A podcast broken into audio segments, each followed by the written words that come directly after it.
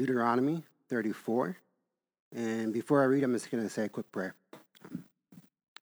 Father God, Lord, we, we just come here to uh, worship you, Lord, to, to hear your word for us and uh, to be encouraged by you and by your love and your grace. And we're just so thankful for you, God. Um, I pray that, uh, that your word tonight, that it resonates with us, Lord, that it, it just sinks in uh, into our hearts that, that, that you soften our hearts, Lord, and, and continue to, to mold us and shape us into the, the likeness of Christ, Lord, um, through his love and his mercy and grace.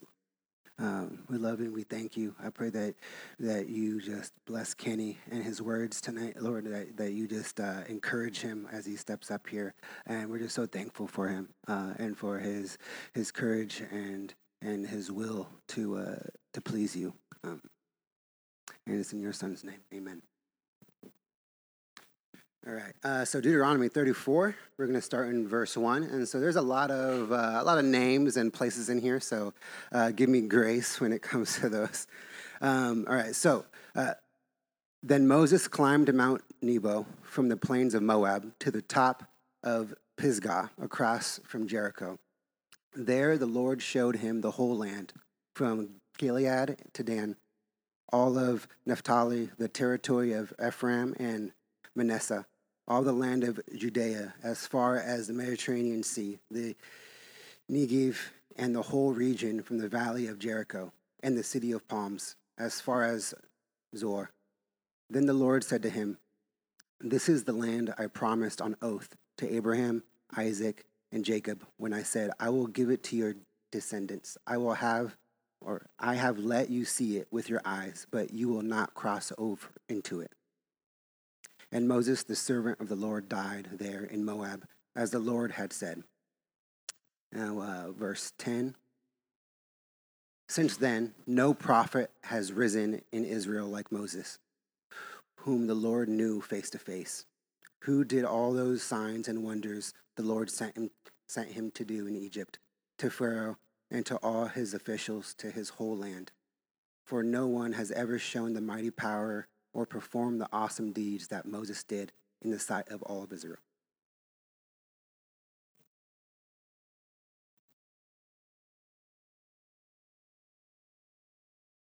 Amen. Thank you, Phil, for reading that. Morning, everybody. How are we doing today? Good. Fairly, fairly well, sounds like. Glad to be with you all today. Um, one of my favorite movies is um, Monty Python and the Holy Grail. Some, some of you guys have seen that, it sounds like. Uh, how, how, many of you have seen that? Okay. Oh, that's a good number. All right. Um, it's kind of a cult classic, and um, you either love it or hate it. If you haven't seen it, it's, it's British sketch comedy that's just totally over, uh, off the wall, probably in the 70s or so when they made it. And um, it's uh, King Arthur and the Knights of Camelot, and they're going around, you know, just silly escapades and all this stuff. And I think it's a little over two hours long. And um, almost every time that I've invited a friend to watch it with me, and then we get to the end, they hate it. and, they hate it because the end, and this is a spoiler alert, but you guys have had like 45 years to watch this movie. Um, so, uh, but in, in the ending scene, it, it the, King Arthur has got all his knights and they're ready and they're going to go storm the French castle to find the Holy Grail. And as soon as like the music's going and the, and they're in their you know chain link armor and they got their swords and they're ready, and then right as they start charging, you hear these police sirens, and and this is set in the year 932 A.D you hear these police sirens and cars come out in the middle of the battlefield and the cop like arrests king arthur and the movie ends. That's it. And that's why everyone that has watched it with me is like this movie was horrible.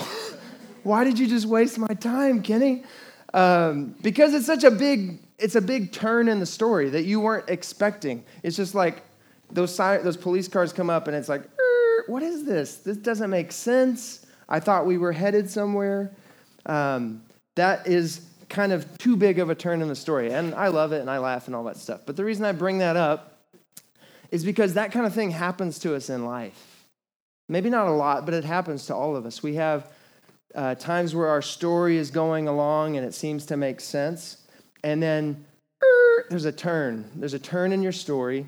And whether it's um, something that you were expecting to happen that didn't happen, uh, or whether it's something you weren't expecting to happen that did happen, you know, maybe it's there's a there's a promotion you really wanted at work and you worked really hard for it and you practiced your interview skills and you got ready and then you didn't get it um, and you're let down. Or maybe it's a, a, relationship that you're in that you were really giving your all to, and then all of a sudden, out of nowhere, it's over, and you're just there in the shambles of it, and like, what, what, where do I go from here? I thought this was going to end this other way, and yet there's a turn in my story. And I want to talk to you today about those times when there's a turn in your story, that what you've got to do in those times is turn to God. When there's a turn in your story, you've got to turn to God because God is the only one who can make sense of your story. Amen? Yeah. Amen. All right, I got two with me. Amen. When your story takes a turn, you've got to turn to God because God is the only one who can make sense of your story, whatever the situation may be. You, have got to come to a place, if you're in that spot where your story has taken an abrupt turn and you don't know what to make sense of it, you got to ask God, God, help me to see my story from your perspective. God, help me to understand as much as I can, as much as possible. Help me to have some kind of view into this thing that's happened, into this turn in the story where I get your perspective on it and not my own. And when you do ask that, God's going to give you clarity. God's going to give you clarity in what you need to do in this moment, right now. Maybe not what you need to do five months from now, maybe not what you need to do five hours from now, but right now, God will give you clarity in this moment in terms of what He's called you to do.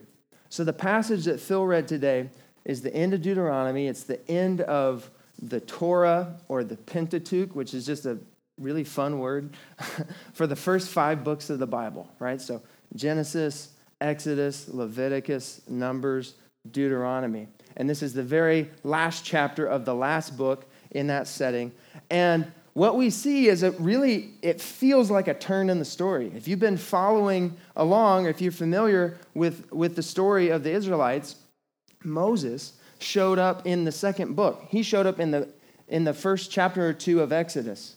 And God says, the, you know, the, the burning bush that didn't burn up, and God calls him, and you're going to bring my people um, out of Egypt. And from that point on, Moses is at the center of everything God does for the people of Israel. For all of Exodus, all of Leviticus and the law, all of Numbers, all of Deuteronomy. It's mostly his speeches. And then here we get to the end of this book, and all of it's been leading up, all the miracles and God bringing his people out of Egypt. And, and, and squashing Pharaoh's army, and, and God giving them the law and showing them here's what it means to be my people. You are my people, and here's what it means to have life and freedom as my people. All of that is leading up to God is saying, I'm going to keep my promise and I'm going to take you into the promised land that I swore to your ancestors that lived so long ago you didn't even know, but I'm going to keep my promise. And then here at the end, as you read it, or as I read it, there's part of me that's like, er, wait a second. Moses doesn't get to go? What? Every time that God has spoken to his people for the last four books, Moses has been at the center of that, or at least in the mix. And now it's here you go, Moses, you got to see it, but you don't get to go in. and then he died in Moab, just, just across the Jordan River from the promised land. You get to see but not go. And that feels like a that feels like more than like sirens coming on the battlefield. That's like what uh, and there's a way of reading that where we we think I think and if you're honest maybe you think like is that fair? Like, God, is that is that fair? Is that is that the way it should work? I mean, all that like you guys with me? There's times when we have moments like that where something like that happens, and, and it, I don't know about you, but for me, it kind of like makes you question everything that you did. Just like my friend's question, why did you make me waste two hours on that movie? Like, I come to times in my life where it's like, God, did I waste my time for the past six years doing this? God, did I wait? Come on now. All right. Um, and, I, and I wonder, as I read this, I'm thinking, Moses, what, what, what, was it all for? You led those people. You, you led those people who grumbled and complained. You led those people who wanted to lead a mutiny against you. You led those people that one time you prayed to God and said, God, what did I do that you made me responsible for these people? and yet, here, and now I don't get to go into the promised land. But I also want to ask, is it sad? I know there's something that we read in at first where, like, that doesn't seem right. But I want to question that. Is it actually sad, this end of Deuteronomy, this end of the story? Because one of the other things you see is that Moses, more than anyone else up to that point, experienced intimacy with God. I mean, the Bible says he would speak with the Lord as one speaks to another face to face. There's a time in, in uh, Exodus 34 after the golden calf incident. Everyone remember that? golden calf didn't go too well. Um, and Moses goes back to the Lord and, and is just saying, God, show me your glory. I want to know you more. I want to know what you're like. And, and the Lord says, Well, you can't see my glory and live, but I'll show you an aspect of my character. And again, I'm paraphrasing, um, not reading from the text here. Um, but then what the Lord does is covers, covers up his eyes so he won't die when he sees him. But when he passes by, the Lord says this The Lord, the Lord, the compassionate and gracious God, slow to anger, abounding in love and faithfulness. And that's the first time that phrase ever shows up in the Bible. Moses is the first one that got to hear God revealing himself as this I'm, I am compassionate, I'm slow to anger, I'm abounding in love and faithfulness. Moses got to hear that. The reason we know that phrase is because God showed that to Moses. That's the level of intimacy that he had with God. And yeah, I know he didn't get to go into the physical promised land, he got to see it, but I do believe, and I believe the rest of the scripture attests to, he got to go into his eternal reward, the eternal promised land. And so, as I read the book, I think that's why we don't get, uh, um, we don't know what Moses is feeling in this moment, but it doesn't say that he is overcome with regret or thinking that he got the bad end of the deal. The reason I bring all this up is because the story makes you ask questions. It makes us ask questions about ourselves. One of the questions it makes me ask is this Is God my promised land? Is God your promised land? Vince preached on that a couple months ago in, in our redemption series through the book of Exodus, and it was incredible. And if you if you haven't heard it, I suggest you go back and listen to it because I can't preach a whole sermon on just that. I'm just going to touch on it. But it's a question worth asking over and over again of yourself Is God my promised land? Do you want what God has for you, or do you want God? And I know they're not mutually exclusive. Sometimes they go together, but I'm saying, which one do you want more?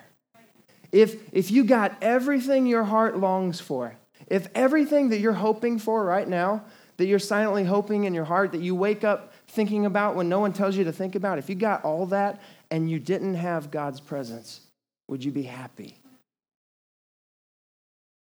That's the question. Is God your promised land?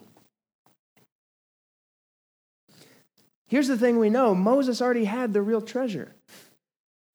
Moses had that intimacy with God. Moses has an eternal reward, even though he didn't get to set foot on the promised land that he toiled and labored and gave out his life and, and poured into these people who so often were complaining and backbiting and grumbling, saying, Why did you bring us out here to kill us? You should have left us in Egypt. How would that feel? How would that feel? I don't know, but it wouldn't be good. Um, but Moses had the true treasure that Jesus talks about in Matthew 13. Matthew 13, one of the, I think it's the shortest parable because it's one verse. Matthew 13, 44. And Jesus is talking about the kingdom of God. And he says this The kingdom of heaven is like a treasure hidden in a field. When a man found it, he hid it again, and then in his joy went and sold all he had and bought that field.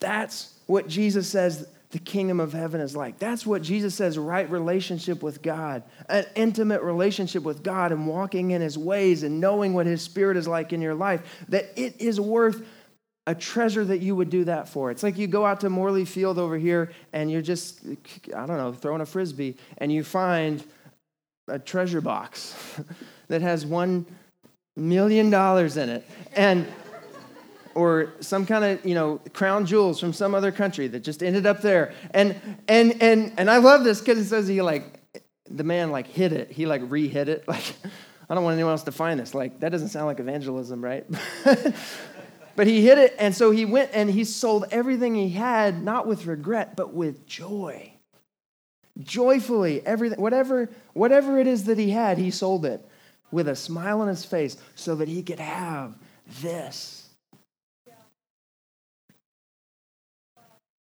Do we look at our relationship with God like that? Jesus says we should. Jesus says, in, in the most true words, that is what it is like. A treasure that you would gladly, laughing all the way down the street, sell everything for, just so you could go buy that field. I got to have that. And so that's why I read this, and I don't think Moses missed out. And not only did he have that intimacy with God, but he had an eternal promise. He had an eternal reward waiting for him. And Jesus came to promise us that too. Not only a relationship with him now, but an eternal life with him.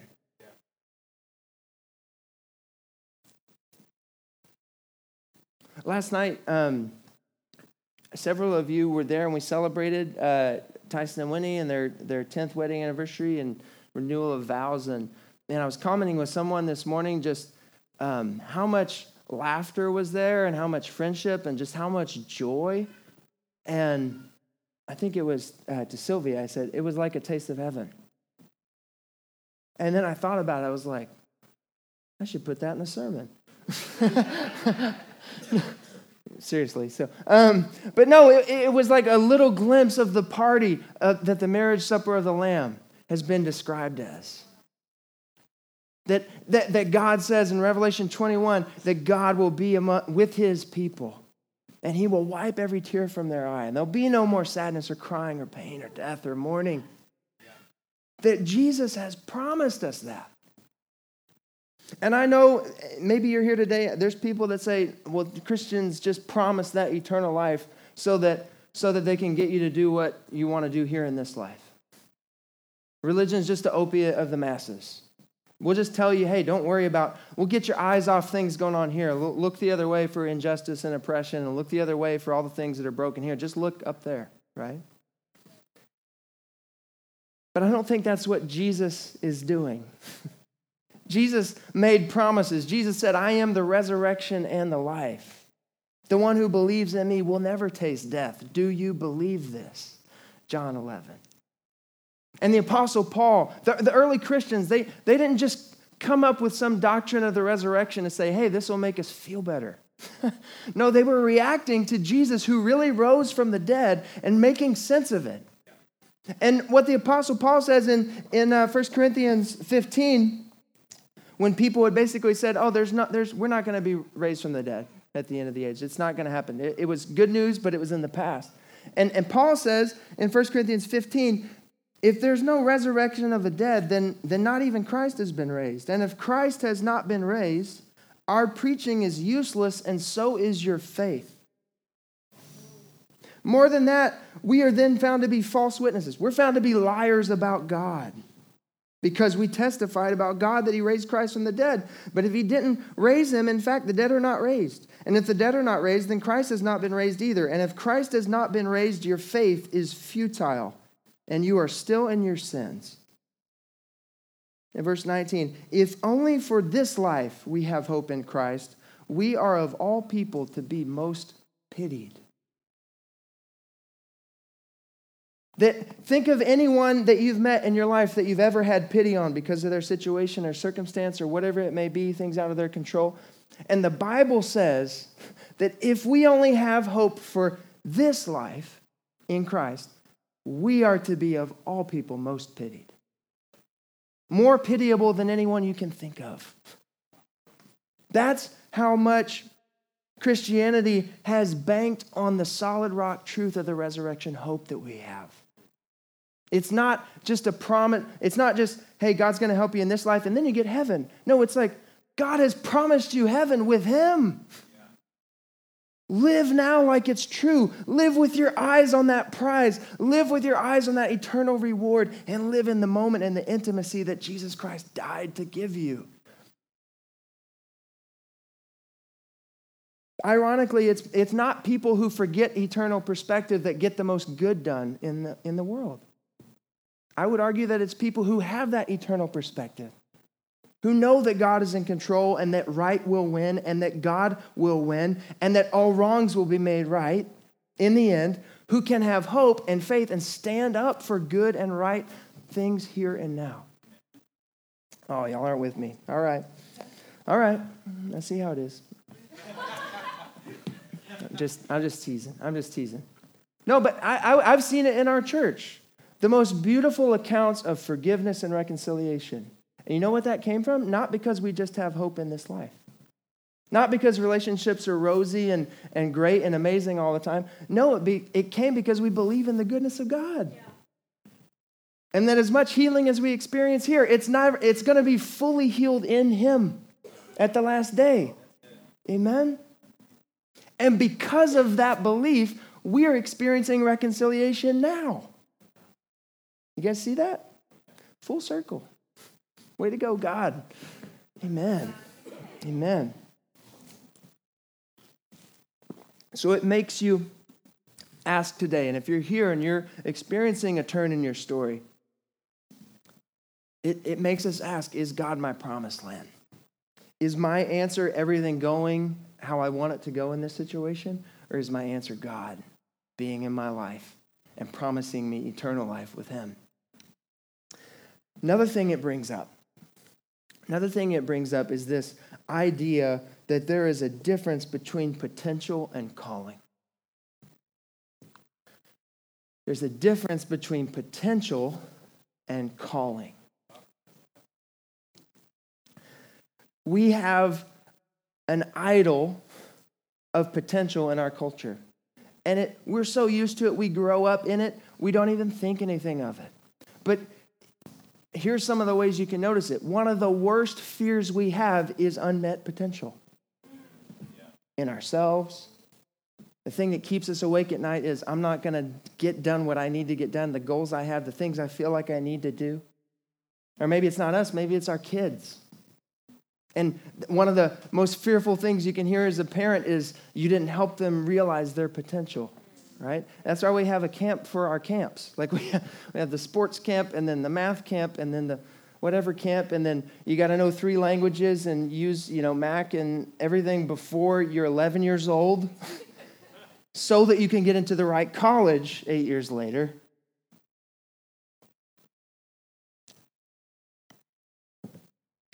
We have a hustle culture where it's, hey, if you, you need to get it done, and if you're going to get it done, it's going to be on you. And if you don't get it done, that's a clear representation that you did not hustle enough. So you better meet your potential because we're all judging you. And we're all judging ourselves. We have FOMO, we have fear of missing out.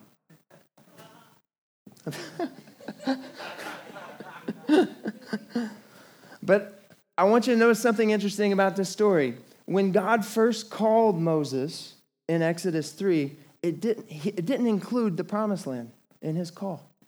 The promised land was always there for his people, but when he called Moses, he said, So now go, I'm sending you to Pharaoh to bring my people, the Israelites, out of Egypt.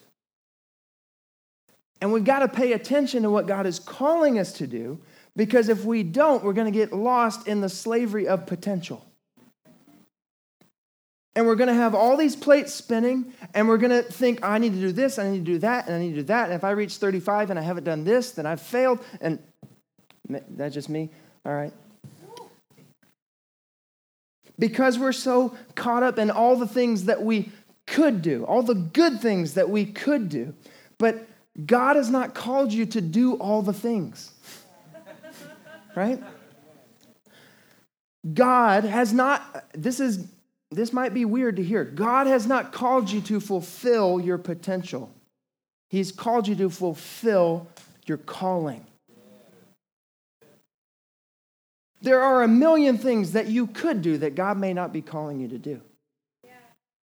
And you are not, in God's eyes, you are not a failure if you set those aside to say, I'm listening to the call that you've placed on my life. You, you can't fulfill your potential. This is not a pep talk. I don't know. But it really is. It really is. Hey, hear me out. I'm, I'm going to clarify. But you cannot fulfill all your potential, but you can fulfill what God's called you to do. God will not give you all the energy to do all the things that you think you need to do in a given day, but He will always give you the energy that you need to do what He's called you to do today without fail. He's our provider, He's a good father. He, and He knows what He has called you to accomplish today. And I, I, mm, I had to be reminded of that in a conversation this week because I was feeling overwhelmed and I was feeling plate spinning. And I, and I talked with a friend named Vince and was telling him about it. And he was like, hey, is there a time like, you know, when God's, you know, God's kind of helped you out of that before? And I was so feeling overwhelmed that I was like, I know there is, but I can't remember right now. Anyone been there? Right? And then he reminded, well, he's like, you told me this thing once that God will always give you everything you need to accomplish what he wants you to accomplish today. Yeah. Yeah. And I was like, oh man, that's good. Whoever said that was good. That's awesome. Praise God. It's true though. Hear me out. I'm not saying don't be ambitious. Be ambitious. But be ambitious for the kingdom. Be ambitious for what God is calling you to do. Don't be ambitious for what the world says that you have to do in order to be recognized or respected or to be accepted. Don't be ambitious for that. If you're a parent and, and it seems like uh, the, the things that this world is calling you to do is pulling you away from being a good parent, I got news for you. God has called you to be a good parent. If you're, if you're single and you feel like the world is just burdening you with, you have to accomplish these things and you have to get these notches in your career before you find someone and you have to have it all figured out. Be ambitious, but be ambitious for the kingdom. Be ambitious for the things of God. Selfish ambition is always a sin in the Bible, but not, not ambition, not kingdom ambition. Amen?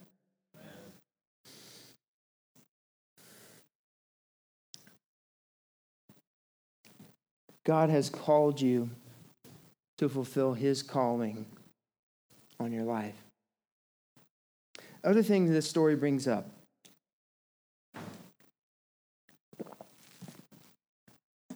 is a truth that we find all throughout the Bible.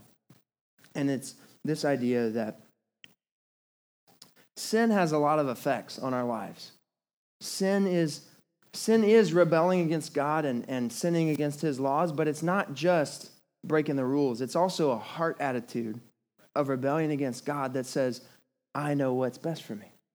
And that has all kinds of effects on our lives. Sin separates us from God. It introduces death into our lives. It brings turmoil in our earthly relationships. It brings turmoil even our relationship with creation. It, it has all kinds of effects, but one of the things that it does experientially in our hearts, excuse me, is this sin keeps things out of reach.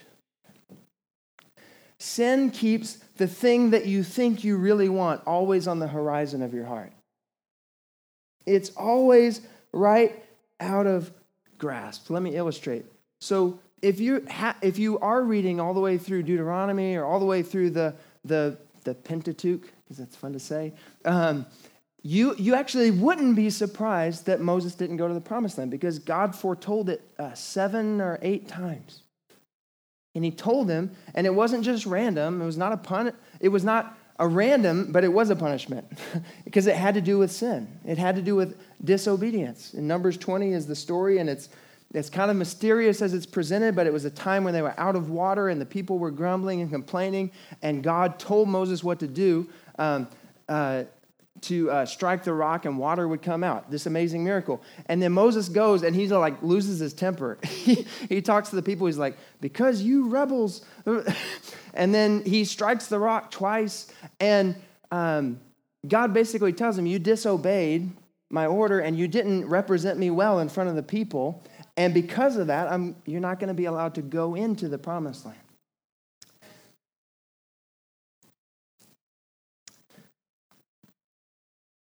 And the effect that I'm talking about, sin keeping things out of your reach, is something that has been true since the beginning of time. Adam and Eve in the garden, right?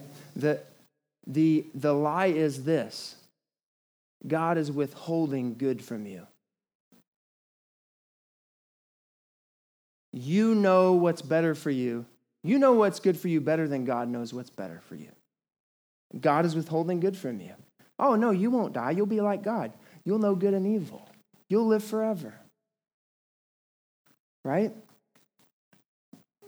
And they go for that because they believe the lie that what I need is out of my reach. What I need is just out of my reach. And hear me today, church, we believe the same lie. We believe the same lie in our hearts time after time after time that the thing that we really need is just, we're almost there. Anyone with me? That, that I'll feel happy once I get that next rung up on the career ladder. That I'll feel happy once I find the one.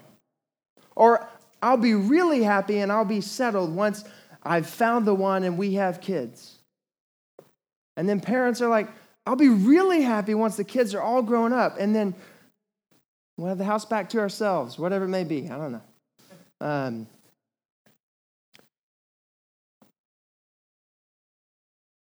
but what that does to us is this joy is always right out of reach. Peace is always, I can't have peace until I understand this situation. Or I can't have peace until it calms down. I can't have joy until I get that thing that I've been looking forward for years.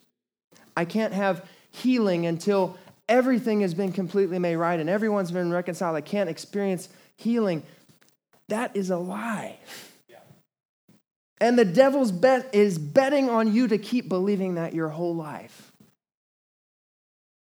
And if you do, you will not experience true joy and true peace and true forgiveness and true healing and true freedom that God has promised you. It's a carrot on a stick, it's a hamster wheel with no end.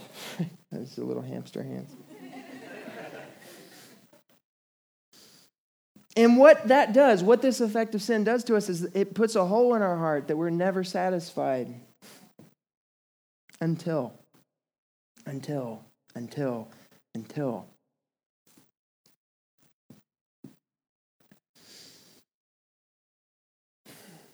And so we see that we see that personified in the fact that Moses didn't get to go into the promised land and that his sin kept him right out of it.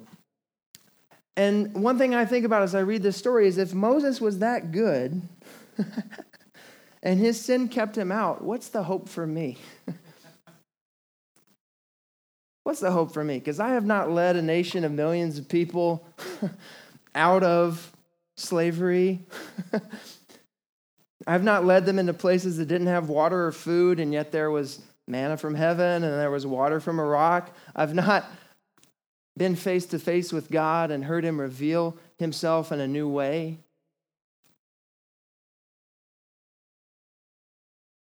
And his sin kept him out. I'm not as good as Moses. What's the hope for me? I mean, that's why the passage ends like it does. Because God had promised in, in Deuteronomy 18 18, same book, few chapters earlier, he had said, I will raise up for them a prophet like you from among the Israelites, and I will put my words in his mouth, and he will tell them everything I command him. So there's this promise that Moses, we know you're going to die, but I'm going to raise up another prophet. And he's going to say everything I commanded him. And then the end of that passage says this Since then, no prophet has risen in Israel like Moses. So you're reading the book and you're reading the story and you're, you're realizing we're expecting one to come, but it hasn't happened yet. We're expecting that no prophet is, uh, uh, but, they're, but they're saying it hasn't happened yet. One who the Lord knew face to face and who did all those signs and wonders the Lord sent him to do.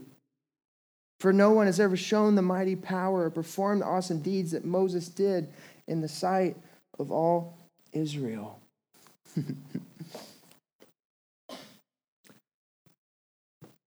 but one did. Amen? Jesus came, and that's why when Jesus came on the scene, the crowds asked him, Are you the prophet? You guys ever noticed that? They're saying, Are you a prophet? They said, Are you the prophet? Are you the one that was going to come? We've been waiting. We've been waiting. And Jesus came and he did signs and wonders. And Jesus came and he said, I only say what the Father has told me to say. ah, Jesus is that prophet, and Jesus is greater than Moses. Moses got to be a part of manna in the wilderness, but Jesus came and said, I am the bread of life that comes down from heaven. If you feast on me, you'll never be hungry. Moses got to be a part of a miracle with water coming out of a rock, but Jesus stood up in the crowd and said, If anyone's thirsty, come to me. You'll never thirst again. Water, rivers of living water will flow out from you. Moses led an exodus out of Egypt, out of 400 years of slavery. Jesus led an exodus out of sin and guilt and shame and fear and death. Moses took out his anger on that rock, but Jesus came and let our sins be taken out on him.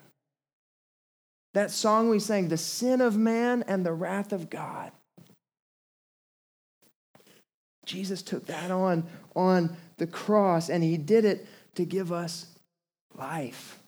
Moses had to die before the Israelites could go into the promised land, but Jesus gave his life so that we could have eternal life. And he could promise us eternal life with him forever. Jesus didn't deserve the cross. Mo- Moses being kept out of the promised land was because of something he did that God said he deserved. And if God said it, I believe it. But Jesus, when he came to the end of his life, he deserved a reward. He deserved the promised land. He deserved everything that we could give him. And instead of that, he got rejected. Rejected by the very people that he came to save. Jesus, and when you read that story, that's the ultimate story turn. That's the ultimate. He's the only one who didn't sin, and yet he should be triumphantly entering Jerusalem to be king. And yet he enters Jerusalem to be killed for us. In my place, in your place, on that tree, that our sins deserve death, but Jesus died in our place. And he rose again. And he did that so that you could be free from sin. He did that so you, that you could be free from this lie that sin tells you that you can't have joy until you got it figured out. You can't have peace until you know what's going on. No, you can have it now in the name of Jesus Christ. You can't be forgiven until you somehow feel better or until 20 years go by. No, you can have it today, right now in Jesus Christ. If you confess and believe in Him, you can be forgiven right now and you will feel it. Y'all don't know when to shout, huh? Mm. All right. It's good news, isn't it? It's good news. It's good news. When your story takes a turn, whatever it is, you got to turn to Jesus. Because Jesus is the only one who can make sense of it, and Jesus is the only one who died to give you eternal life. Jesus is the only one who earned that reward and then gives it to you freely.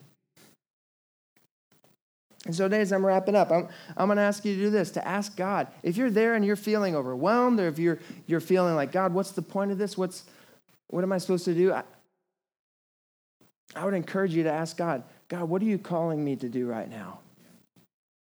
God, help the, the flurry of potential and the weight and the chains of thinking I have to do all this. Help that break right now and let me know what you're calling me to do in this moment. How you're calling me to obey. And another thing, another thing is to make maybe it's later today or maybe it's this week, make a list. Make a list of all the things in your life that you treasure or that you're hoping for, the things that you're hoping to get out of life. And when you have the list, say, Jesus, I treasure you more.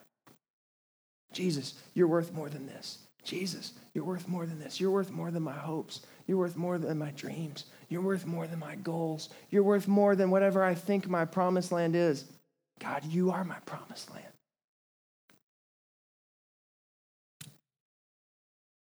And if you do, you're going to feel freedom from that slavery of potential. You're going to you're going to have focus for the impact that God has called you to make in his kingdom.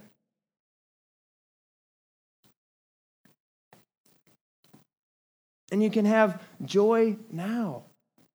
And I've seen that lived out testimony after testimony in this church. And, and, and other Christians I know that aren't part of this church, but God offers you joy. Now, not later. Right now. God offers you peace that passes understanding right now. You don't have to wait for it. You don't have to hustle for it. You don't have to earn it. He's already earned it, and He's offering it to you. Forgiveness now. Yeah, the, the, the accuser of the brethren may be telling you, no, God couldn't forgive you. God doesn't love you. Remember what you did? I remember what you did. No one else knows what you did, but I know what you did. And God says, no, I paid for that. I died for that. It's covered.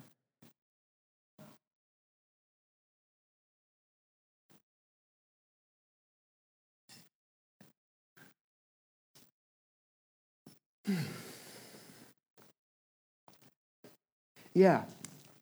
Yeah, Moses didn't enter the promised land. He got to see, but not go into it physically. But he got so much more. He got so much more than a land that flows with milk and honey. And we're promised so much more. You're promised so much more than your best life now.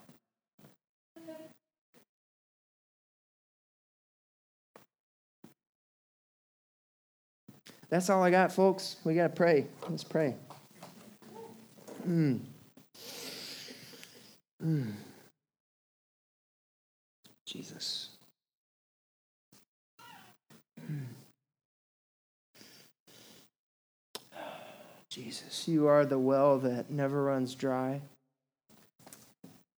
You are the bread of heaven that satisfies our deepest hunger. Jesus, you are the light of the world that defeats and breaks the darkness. Lord Jesus, you are the leader of the exodus out of sin and guilt and shame and fear. God, you are the one who has promised us salvation and secured it and given us a true and living hope. And Lord, we come here today confessing that. And the reason we come and confess it is because there's so many times that we forget. Lord. There's even some times where we remember it and choose to forget. And choose instead to say, No, I still need this. No, I still need to see the whole story before I can trust the storyteller. God, we need you. We need you, God. I need you. God, I pray for every heart that you're speaking to right now, Lord, for those um, who are here, that you are just uh, hitting them square in the eyes with, with your word and with your spirit. I just pray for um, the courage and the faith to say yes to you, Lord. God, I pray for the courage and faith in these next few minutes as we respond to your word and to what you're calling us to do, Lord. I pray that in the spiritual realm we would see shackles, shackles and chains fall off. We have a spiritual enemy, but he is not victorious, Lord. Greater is he that is in us than he that is in the world, Lord. So I pray for these next few moments we would experience that reality. Holy Spirit, we invite you right now. Holy Spirit, we invite you right now or to minister to our hearts, God, to apply your word, Lord. Not my ideas or my opinions or anything else, Lord, to apply your word and apply your truth, apply your grace and your love and your power in our hearts, God. I pray that after a few minutes when we leave, there would just be uh, an infusion of faith in our hearts, God, as we step into the rest of this week, knowing that you are good and you are sovereign and you are in control and you love us, God. Thank you so much. We pray all these things in the name of Jesus. Everyone said, Amen. Amen. Amen. Amen.